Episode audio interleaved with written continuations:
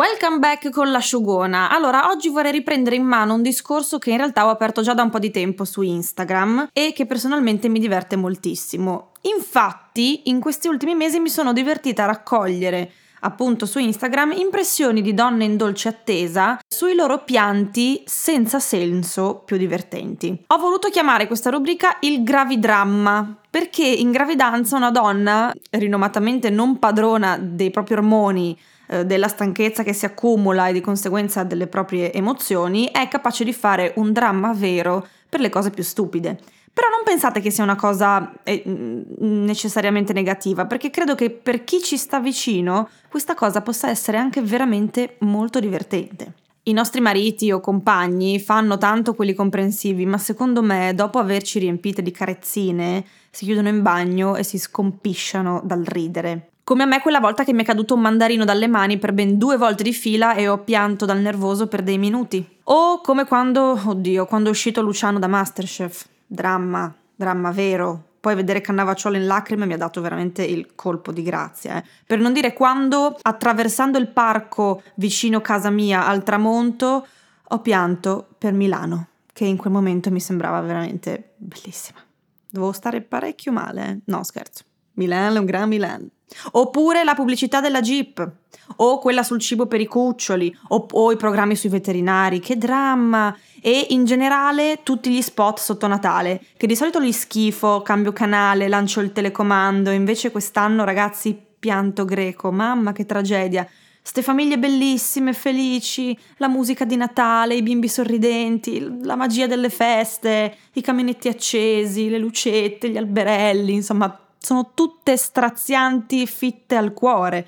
Ho deciso quindi di elencarvi qui di seguito alcuni dei gravi dramma che mi hanno fatto più ridere, tra tutti quelli che eh, mi hanno proposto le mie follower in dolce attesa. Quindi, donne, mettetevi comode e preparate i fazzoletti, perché potreste piangere dal ridere. Ho pianto quando tutti mangiavano il salame e io non potevo. Questo non lo serve neanche commentare, tesoro, comprensibilissimo. Mi è caduto il kiwi nella spazzatura. Ho pianto e poi ho mangiato una focaccia. Vedi che non c'è male che per ben non venga comunque. Ho pianto quando mio marito non mi ha aiutata a stendere le lenzuola. Che stronzo. Ho pianto perché Eleonora Daniele ha chiesto in diretta a Mara Venier di fare da madrina a sua figlia. Oh mio Dio, non lo sapevo.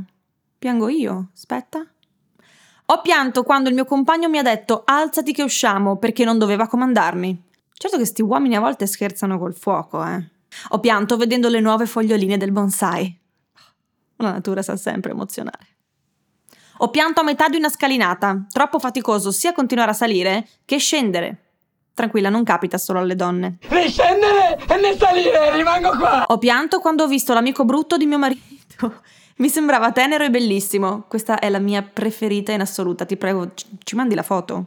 Ho pianto perché faceva troppo caldo per stare in casa, ma non abbastanza per andare in piscina. Insomma, ho pianto perché era tiepido.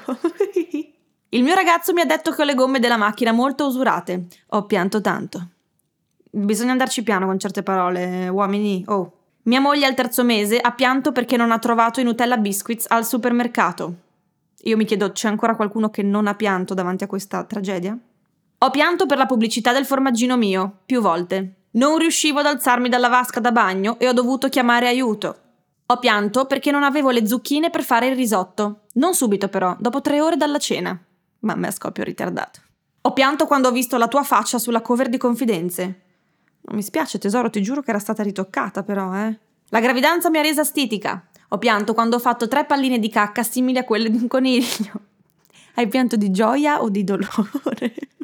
Vabbè, ragazzi, potrei andare avanti con una lista lunghissima di gravidrammi, però preferisco che continuiate a mandarmene di nuovi e di più aggiornati, magari commentando i miei social, perché io so, io sono sicura che ogni giorno, in ogni piccolo fatto del vostro quotidiano, care donzelle mie, c'è il pretesto perfetto per un dramma da ormone.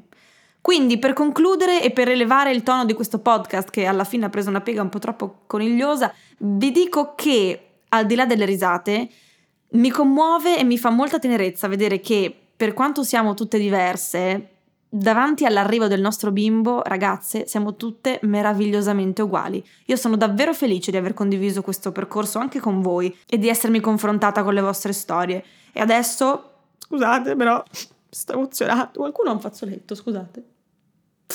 Ciao. L'asciugona è una produzione Dopcast.